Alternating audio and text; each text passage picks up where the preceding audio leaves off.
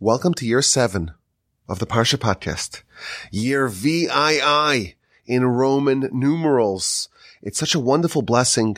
It's such an honor to be here in the glorious recording studio in the Torch Center in Houston, Texas, to go back all the way to Genesis and to start from scratch. What an exciting moment. What an exciting day. Now, the plan for this year, please God, is to have three weekly podcasts, two from previous years and one new one. On Sunday, we're going to, please God, release the rebroadcast of that week's Parsha. It's going to cover the whole Parsha in about an hour. And then on Tuesday, please God, we will release the episode from two years ago from the year 5781. And please God, on Thursday, we will release a brand new episode. Now, the two episodes from previous years will be clearly labeled for the sake of clarity and transparency. But the episode you are about to listen to, well, this one's brand new. Fresh for a 5783. Fresh for the seventh cycle of the Parsha podcast. We begin with Parshas Bereshis. And our goal this year is to raise your Parsha IQ. And of course, your general intelligence. There's a lot of things that are touted to make you smarter. Listening to Bach and Beethoven and Mozart and playing chess or Sudoku. But there's only one activity that's guaranteed to sharpen your mind. And that's the study of Torah. And that's what we're going to do, please God, in this seventh year of the Parsha podcast. And as always, the email address is rabbiwolbe at gmail.com. Now, Parshas Bereshis has a lot of subject matter to discuss. I was thinking that if we were forced to record a year's worth of Parsha podcast and we could only use Parshas Bereshis, I think there's enough material. It's so vast. It's so fundamental. But alas, we don't get a whole year. We don't even get a whole week. Tuesday was Simchas Torah. And on Tuesday, we finished the book of Devarim, the book of Deuteronomy. We have a shorter week and it's such a massive parsha. And of course, other podcasts may say, well, we only got a couple of days. Let's find something really small that we can nibble on. But here at the Parsha podcast from Houston, Texas, from the Torch Center, we don't do that. We don't find something small and manageable to nibble on. No. If you're new to the Parsha podcast, that's not what we do. We're going to bite off something so big and vast, way more than we can chew. And we're going to work really hard to try to absorb and digest it. Let's begin year seven of the Parsha podcast with a bang. In this podcast, hopefully we're going to dabble in the dark arts of self-discovery. We're going to learn how to uncover what's really going on within us on a subterranean level. And I found that the subject that most intrigues people is the subject of self-discovery. Everyone has a sense that we're unique and we're one of one and we have a mission that we were sent here to do. But to try to find what precisely it is that we need to do, that's maddeningly difficult. Today, we're going to find an answer. And our teacher is going to be the sad and tragic and frankly shocking episode of Cain and Abel. Adam and Eve, they bear two sons, Cain and Abel, when they're still in the garden. A third son, Seth, will be born subsequently. Cain and Abel, Rashi tells us, were born with twin sisters, two with Abel and one with Cain. And in chapter four of our book, the book of Genesis, these two sons, they choose professions. Abel, well, he's a shepherd. Cain, he's a farmer. And both of them bring offerings to God. Cain, he brings from the fruits of the field. A gift, a tribute, an offering to God. Rashi tells us that he didn't bring the best stuff. He didn't bring the choicest of offerings. He brought something, but it wasn't the best stuff that he had. Abel, he followed suit. Vehevel hivigamhu, and Abel also brought an offering to God. Unlike Cain that brought from not the best of material, Abel brought from the choicest of his flock. And God turned, God accepted the offering of, of Abel. Rashi tells us that a fire descended from heaven and it swallowed up the offering. He brought the choicest of sheep and it was accepted. But Cain and his offering was rejected and Cain was very, was very sad, was very angry, was dejected, despondent and crestfallen. Now it is interesting. The Hasidic masters point out, if you look at the verse that talks about Abel's offering, Vehevel Hivi Gamhu, and Abel also brought also he. So there's a few extra words there. And the Hasidic masters say that Abel didn't just bring a sacrifice. He also brought himself. Vehevel Hivi Gamhu, and Abel brought also himself. There was a degree of self-dedication, of self-sacrifice where he offered himself to God. It was a better offering. And Cain's offering was rejected because it was, after all, wasn't the choicest of fruits. And it didn't have the same degree of commitment and self-sacrifice that Abel's offering did. And therefore God accepted Abel's offering and rejected Cain's. And the verse continues. This is chapter four, verse six and seven. It continues with a conversation between Cain and God. God says to Cain, why are you sad? Why are you angry? Why are you crestfallen? Why are you down? Why are you depressed? After all, if you improve, if you do better, you will be uplifted. You will ascend. And if not, lefetach chatas rovates at the entrance, sin crouches. Rashi explains this is a reference to the Hara. The Hara wants to dominate you, but you could dominate it. God is trying to comfort Cain. And he says to him, listen, don't be upset. Don't be despondent. Don't be dejected. Don't be crestfallen. Don't be dour and sullen and sad. Improve. Do better and you will ascend. Now these words apparently fell on deaf ears because read the following verse. Cain spoke to Abel, his brother, and they were in the field and Cain arose and murdered his brother. And just like that, the ignominious start of humanity continues with this horrific act of fratricide with this murder. Now, why did Cain kill Abel? So obviously there's a lot of discussion about this. The Midrash, for example, offers two explanations.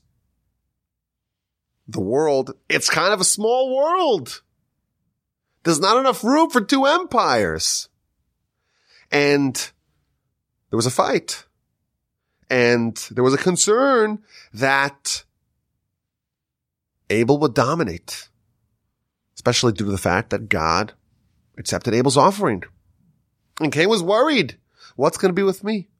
Eliminate the competition. If I eliminate the competition, if I whack him, if I whack Abel, well, there's only one master left to the world, and that will be me. The Midrash adds that there was a fight about specific real estate. The fight was, at least according to one opinion in the Midrash, about who was going to own the real estate of Temple Mount. Who's going to own the real estate upon which the temple will be built? So there was violence, at least in one interpretation of the Midrash. There was violence in the name of religion, sometimes the most lofty of rhetoric and the most lofty of interests and pursuits can actually lead to bloodshed. The Midrash offers another interpretation, and that is that there were some twins, some twin girls born with these two brothers. And Cain was born with only one twin sister. Abel was born with two twin sisters. And they were both fighting over the extra sister. And Cain said, well, this is mine. She's mine. Because after all, I'm the older brother and the firstborn get double. And Abel says, no, she's mine because she was born with me. And therefore she's my property. She's my chattel. And that led to this escalation and to this fratricide. But obviously it's a very shocking, a very disturbing conclusion to this episode. And of course it continues where there's the mark of Cain and, and Cain does a degree of repentance, but eventually he is in fact going to receive his punishment when he's going to be killed by his great, great, great, great, great grandson, Lamech. What I want to focus on today is God's conversation and attempt at comforting Cain. Cain brought a sacrifice. It wasn't the best sacrifice. It wasn't the choicest of fruits. He wasn't really into it. He wasn't committed. It wasn't quite as good of an offering as Abel brought and was rejected. And when God directly rejects you, and to make matters worse, he accepts the offering of your younger brother, well, it seems like there's some grounds to be disappointed, to be depressed, to be down. And God comes to Cain, this is verse six, and says to him, why, why are you despondent? Why are you crestfallen? We know why Cain is despondent. We know why he is crestfallen. God rejected him. You would imagine that Cain had a very good reason to be disappointed. He didn't accept my offering. You rejected it and you accepted the offering of my younger brother. What exactly does God intend here? What kind of comfort is this? Why is God, or what's the message that God is conveying by saying, why are you sad? Of course, there's an obvious reason why Cain is despondent. Question number one. What is the meaning of God's words to Cain? Why are you despondent? And why are you crestfallen? Question number two is, is verse seven. God says, well, if you improve, if you do better, then you'll be uplifted. Then you will be ascendant. That's great for the future. Cain is disappointed. He is despondent. He is smarting about the past. The future is not relevant to Cain's despondency. So it seems like God is responding to a different point. Cain is down. He's depressed about what happened in the past. And God apparently is comforting him about something else entirely. In the future, you can do better. That's not the reason why Cain is depressed. Seems like God's response to Cain's morose melancholy seems to be off topic. What is going on over here? So my grandfather, of blessed memory, wrote an essay on this question. And the answer and the explanation that he offers is going to illuminate the most confounding problem of our lives. Every believer knows that we're here to do something. We have a mission that we need to attain in our lives. But what exactly that mission is, that's a little bit hard to pin down. It's hard to figure out. So of course, on a general level, everyone knows that the Almighty gives us a Torah. He revealed to us what our mission is.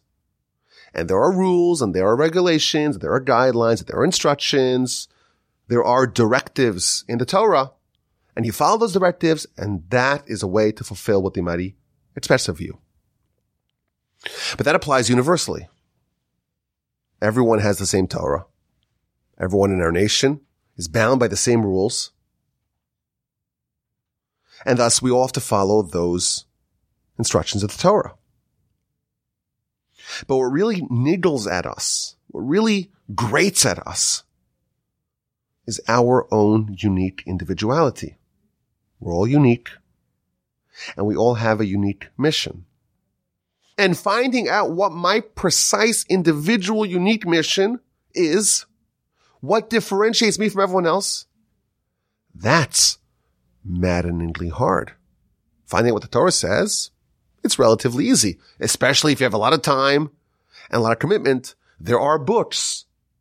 You can read the Talmud. Today in English, 73 volumes. You, you can open up the words of the Rambam, just 14 books. No big deal. You can read the Torah in every language today. You can follow the Shulchan Aruch. It's available. But what does God want of me? What do I need to accomplish? What do I need to fix? What gaps do I need to plug?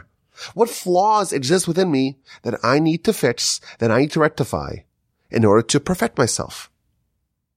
What are my own unique shortcomings that I need to remedy? And we've been educated. We know that everyone has a different soul. And everyone's soul comes from a different part of Adam. And thus the roots and the origin of every soul is different. Where exactly from Adam's soul does my soul emanate from? That will determine what I need to do specifically. And we arrive to this world. We have a critical mission to do. And we have absolutely no clarity as to what that mission is. There's no spreadsheet detailing what we need to accomplish in our life. There's no instruction manual helping us identify our life mission.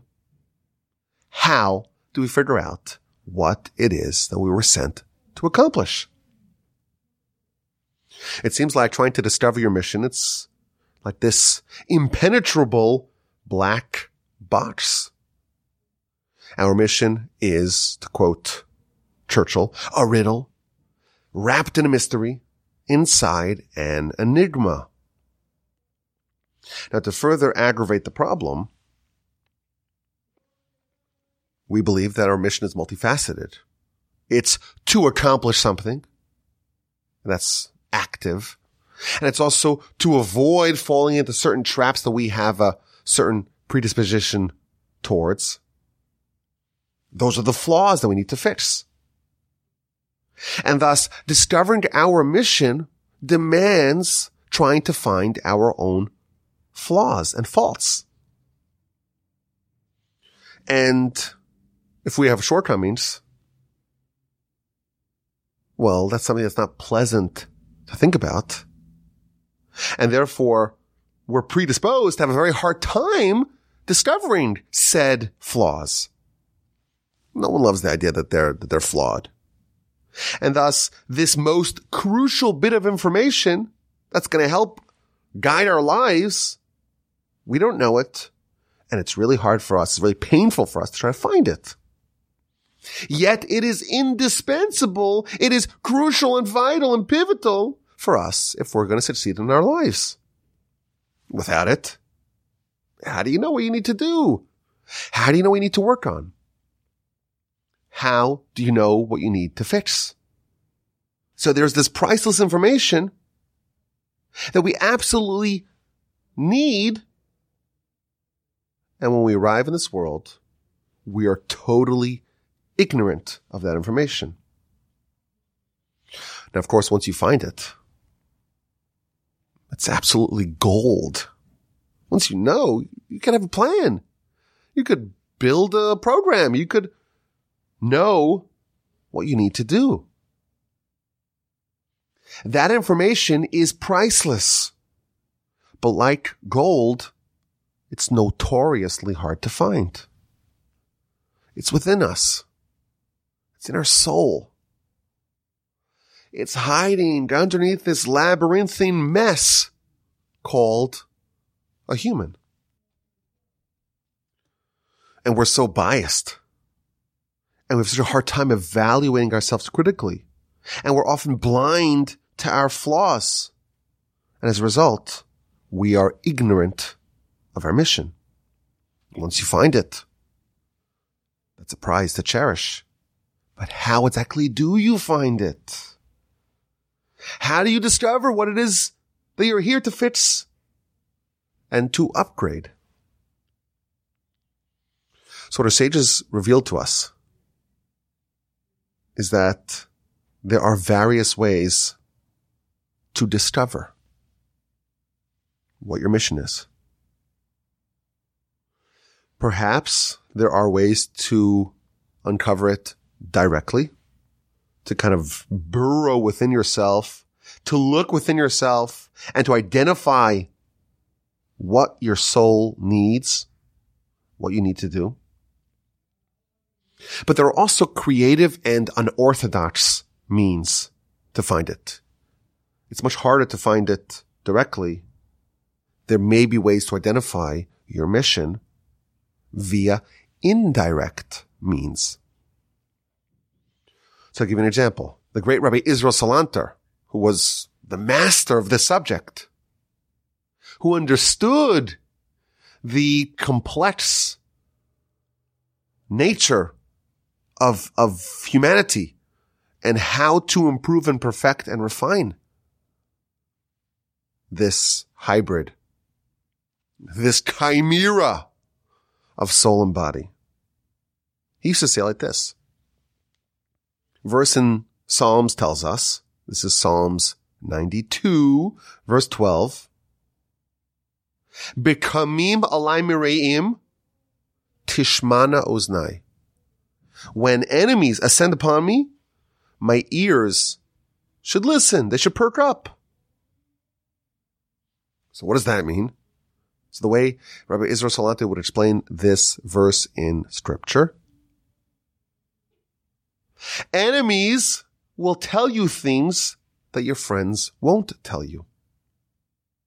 And you have to listen very carefully. Your ears should perk up when your enemies talk about you because they may be giving you gold. We have a hard time identifying our own flaws. That's just human nature.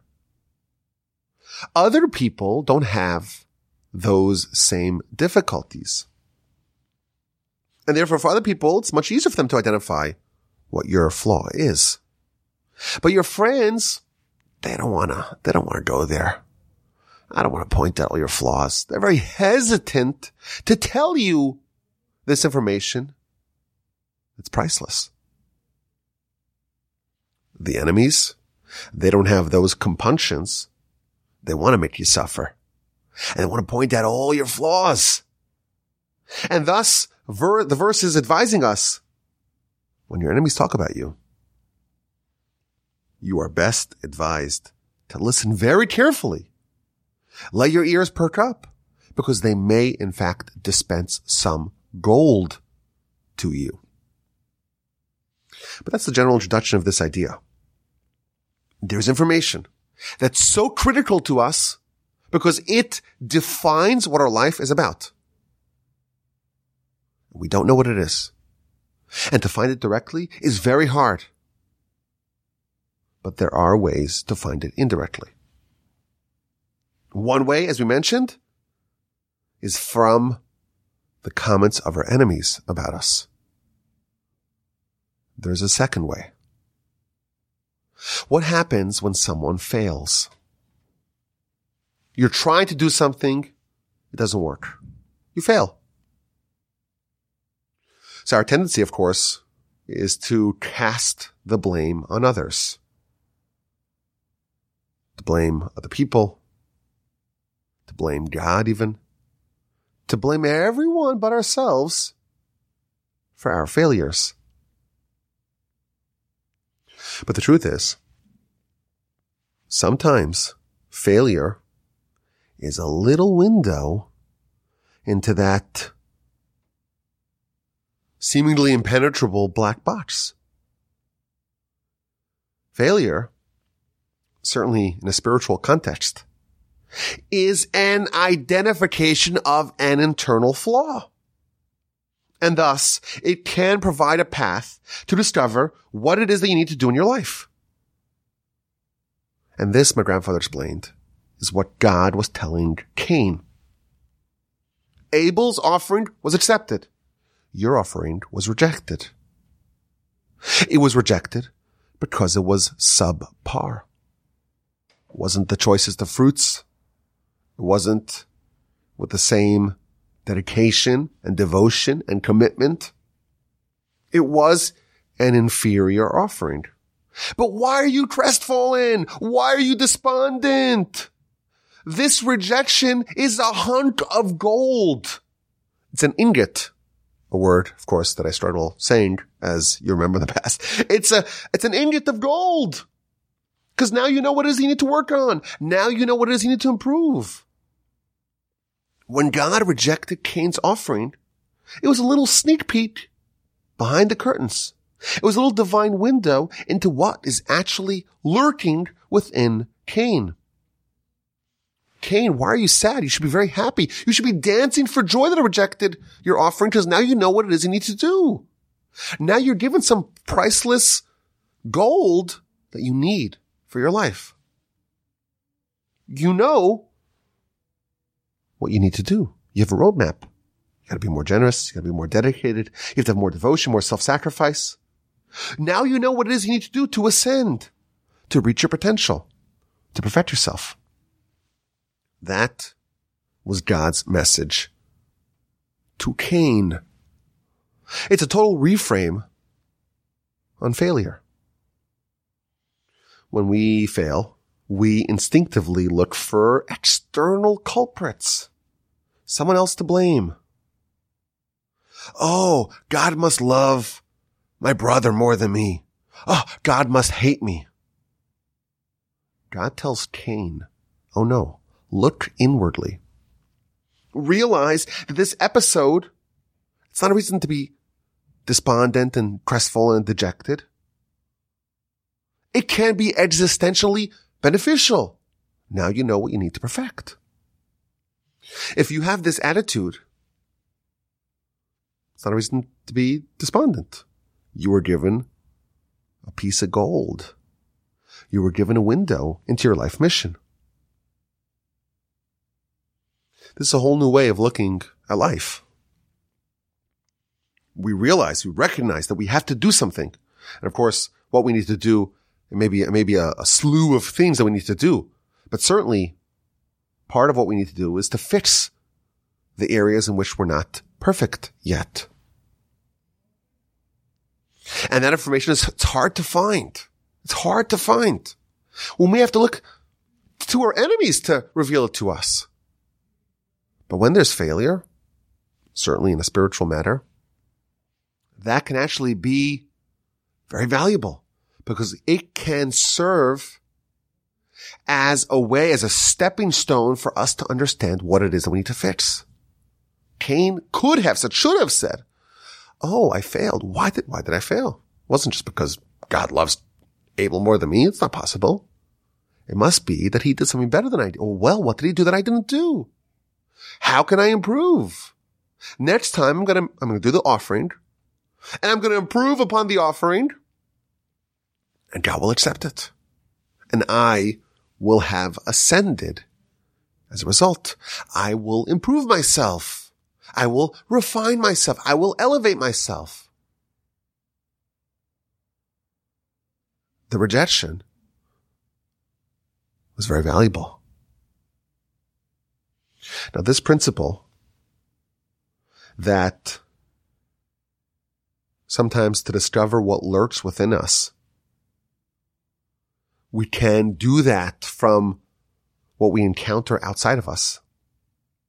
My grandfather, blessed memory, in his essay, he brings several places in Torah literature where this is found. And each one's a slightly different example of this general phenomenon that discovering what exists within via some unorthodox and indirect manner. I think it's just interesting to run through them because it does help highlight what happened here with, with Cain.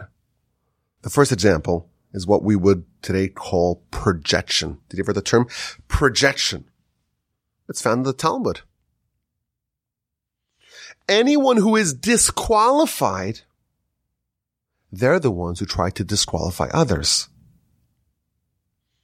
And the Talmud effect adds, when you have a flaw that you're not aware of, at least not on a conscious level, that may be projected from within you onto someone else. when someone tries to disqualify someone else, to reprimand, to castigate, to rip someone else down and say they have this particular flaw, that actually may be a manifestation, says the Talmud in the book of Kiddushin on page 70a, that may be a manifestation of the flaw that they have within themselves that they are not even aware of. Amazing idea that the, the concept of projection that's found in, you know, modern psychology is featured in the Talmud, which was codified more than 1500 years ago. Now, what are the mechanics of how this works? So obviously it's not a, it's not a conscious decision. You know, if someone knew that they had a flaw, they wouldn't want to talk about it a lot because that would just create more scrutiny about their own flaw. The Talmud is telling us that someone could be totally unaware on a conscious level that they have a given flaw. But within them, deep within them, in the recesses of their innards, in that impenetrable black box that contains those instructions for living, deep within them, they know what they need to do. And it's going to be manifested it's going to be expressed outwardly in this very counterintuitive way. They're going to project it upon other people. And that's actually a way to discover what they have within them in need of rectification. So again, this is another example of this general principle. You could discover from things that are outside of you what is actually happening deep within you. Another example, another window into the black box. The verse in scripture that we read a couple of weeks ago, Devarim, Deuteronomy chapter 32. This is Parshas Ha'azinu. The verse says, Kilo davar reik humikem. This is talking about Torah. Torah is not empty from you. Instead, it's your life. And through this matter or through this study, you will live long upon the land. So it's talking about Torah. And it's describing Torah as being not empty. It's not an empty thing from you. Every part of Torah is full, is replete, is bursting with eternal value and insight. And the Talmud points out, it's not empty from you if you find it to be empty, that's actually a reflection of an area within you that you are empty in. If you find a piece of Torah that seems to be dull, it's empty, it's bereft of meaning, just it doesn't speak to you. It seems like it has no substance. It's inconsequential. You feel like it's empty you maybe want to skip over it. Let's go, let's find something a little bit meatier, a little bit more exciting. If you encounter a part of Torah that seems empty, you have a little window into your black box. That is actually an indication of the emptiness that exists within you. You read a verse in the Torah. It seems, it seems extra. It seems meaningless. It seems like it has no value. It has no punch to it. Says the Talmud. That area where you find emptiness, that is an indication that the emptiness in that particular area exists within you. And now you know what you need to fill. I was thinking of people we st- we're going to have in a couple of months, I guess. We're going to start reading about the tabernacle. And people are like, oh, okay, wait, wake me up when Leviticus is over. Or the legal laws or the ethical laws. Everyone has the things that they connect to more easily. And there are things that we find less of a connection with. The Torah lacks nothing. And the things that we find to be empty, those are the areas in which we are internally empty. My grandfather gave an example of this. You have people that are very clever, very sharp.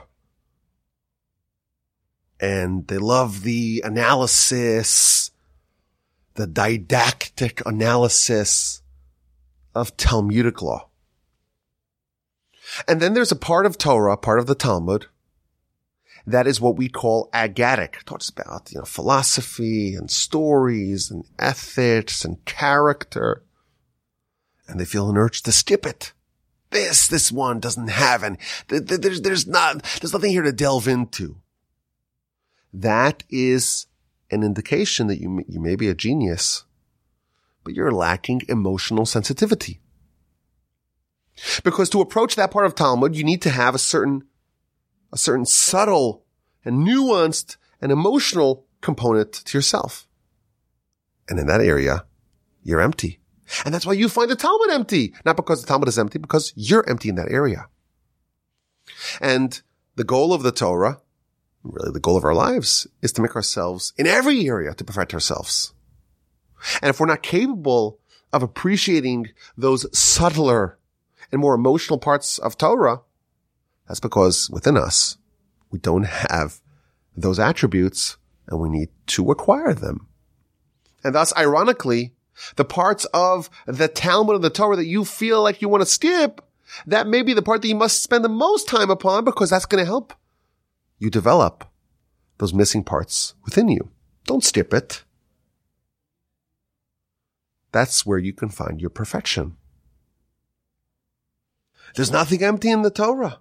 If we see it as empty, that's a reflection on a spot of imperfection that exists within ourselves. This is another example of this general idea that we see with Cain. Cain was very disappointed. He offered a sacrifice to God. And God said, no, I'm not interested. Oh, your brother wants to bring a sacrifice? I'm going to make a heavenly fire descend and consume it. And your offering just lies there. No one's interested in it. For Cain, that's very disappointing. The whole world was darkened for him. Imagine what his brother thought of him. Imagine what his family thought of him. Imagine what he felt with himself. Just such an empty feeling. Uh, I'm so unworthy. It was really painful for him.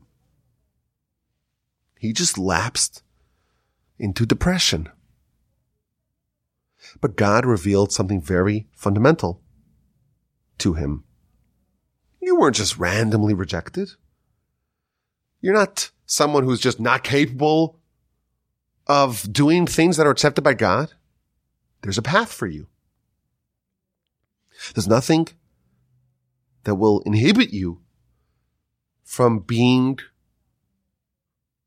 accepted by God. God is equally desirous of you as he is of Abel. You just need to fix something. Make some tweaks, fits, upgrade, and you too could have that level of closeness. Discovering that knowing that you're just not destined forever to just be incapable of, of arriving and achieving that high level of distinction and stature, knowing that there's a path forward, it's a reason to rejoice. Don't be sullen. Don't be despondent. Don't be crestfallen. Flaws are fixable. You know what flaw you have? Work hard. And you can fix it. I think this is a powerful lesson for us. So of course, when we fail, and invariably we do, we, like Cain, have a tendency to get depressed and to get dejected and to maybe wonder, why does God hate us so much? Well, God himself showed Cain a different way to process failure. Instead of looking for others to blame, instead of lapsing into a bout of depression and melancholy, realize that you have uncovered some gold. We all need to find what it is that we need to fix. It is an absolute imperative for us to identify the flaws that we need to fix. Absent that knowledge, we're totally handicapped in our efforts to achieve our mission. How do we find that precious data, that gold? So perhaps we can be gifted and maybe brave and burrow deep into the abyss of our innards and find our soul and, and really from within in a, in an imminent fashion, find out directly what it is that we need to do. But we discover that it may be much easier to pick up on the variety of ways that the gold sneaks out to the surface. When our enemies speak about us, we listen. When criticism of others exits our thoughts, or our lips, that may be us projecting. We may be projecting our own flaws upon others. That can serve as a window. When we encounter a part of Torah that seems bereft of value, that's another window into the empty parts of us that we need to fill. And when we fail, we are strongly advised to not follow the path of Cain, to not respond with anger, to lash out, to be sad, to be dejected, but instead to reverse engineer what within us stopped us from succeeding. It's not the external factors. It's not Abel's fault. It's not God's fault. What was lacking? Where do I need to improve? With this attitude, there's no room for depression. There's no room for despondency. Failure yields precious gold. Do the postmortem. Find out where you went wrong. Next time, do better. We can discover what it is that's happening underneath those labyrinthine layers by examining what comes out to the surface. And once we know that, we can design our life with that knowledge in hand. Welcome, welcome to year seven of the Parsha podcast. I'm, I'm so excited to be here. I promised that this year we're going to try to raise our Parsha IQ and of course our general intelligence as well. So that was the I the idea, the insight. Now it's time for the cue. The cue could be a lot of things. It could be a question. It could be a quandary. It could be a quip.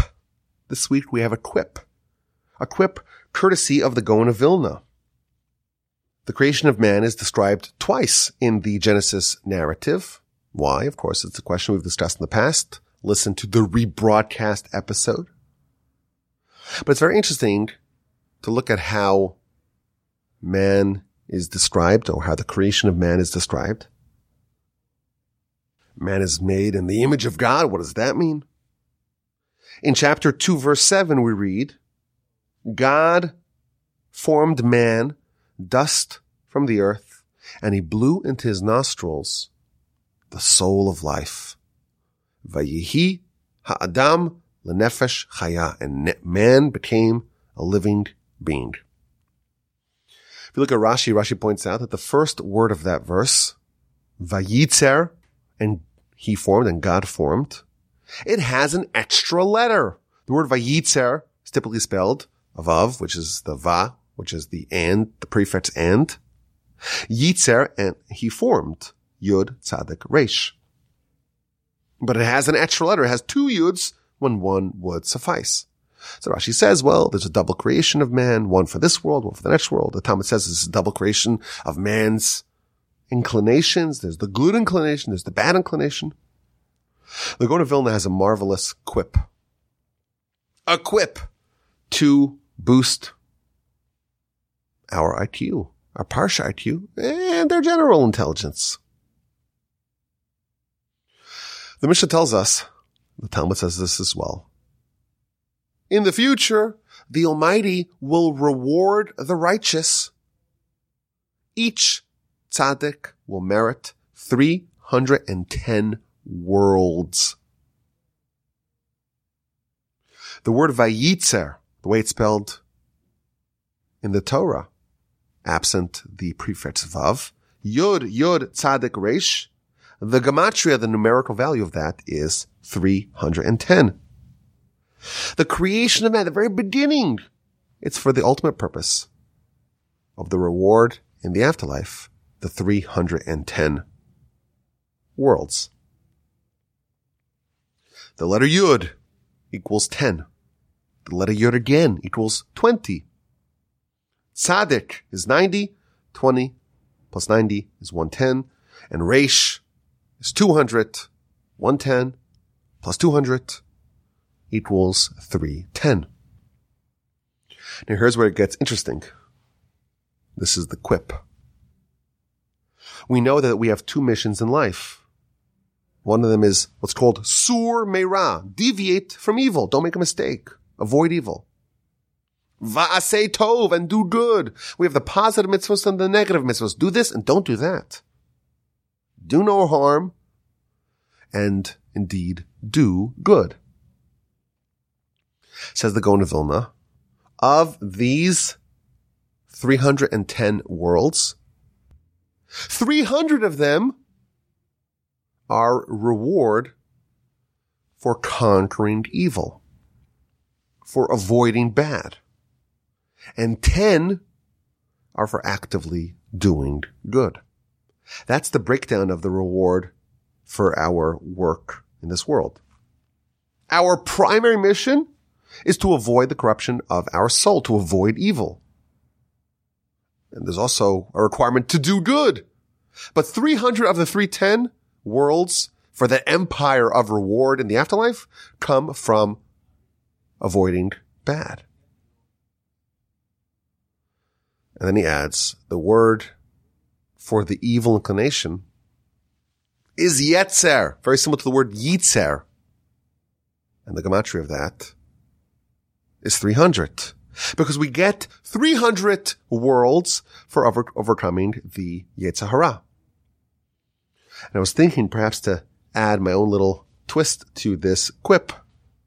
The Midrash at the beginning of our parsha tells us at the very end of the Genesis narrative, Vayar Elokim Kol and God saw all that he had made, Vihine Tov Ma'od, and behold, it was exceedingly good. Says the Midrash, Tov, Ze Yetzer Tov. Good, when it says good in the verse, it's a reference to the good inclination. Me'od, exceedingly good, Ze Yetzer Hara. This is referring to the Yetzer Hara. The evil inclination, we describe it as evil. The Midrash says it's actually, at least on one dimension, in one context, it's actually Tov Ma'od. It's actually exceedingly good. Perhaps now we know why. The Yetzer Tov, the good inclination, well, it's good. It has the capacity to give you access to the ten worlds in the afterlife. The Yetzer Hara, the evil inclination, is Tov Ma'od. It is exceedingly good because thanks to it, we have the potential for 300 worlds. If the existence of the Yetzer Hara gives us a 30x upside relative to the Yetzer Tov, it can be fittingly described as Tov Ma'od. I think it's an interesting quip. It's a great way to start year seven of the Parsha podcast. I'm so glad to be here in the Torch Center recording on a Thursday. Hopefully next week we'll get the Parsha podcast out a little bit earlier on Thursday, but alas, as I mentioned, it's a short week. I thank you for listening. Welcome back. It's great to be back in Genesis. Have an incredible rest of your day. Have a stupendous, magnificent, uplifting, meaningful, powerful, invigorating Shabbos upcoming. And please God, with the help of the Almighty, we'll get together again. We'll gather together again for another Parsha podcast. Next week, as always, the email address is rabbiwolbe at gmail.com.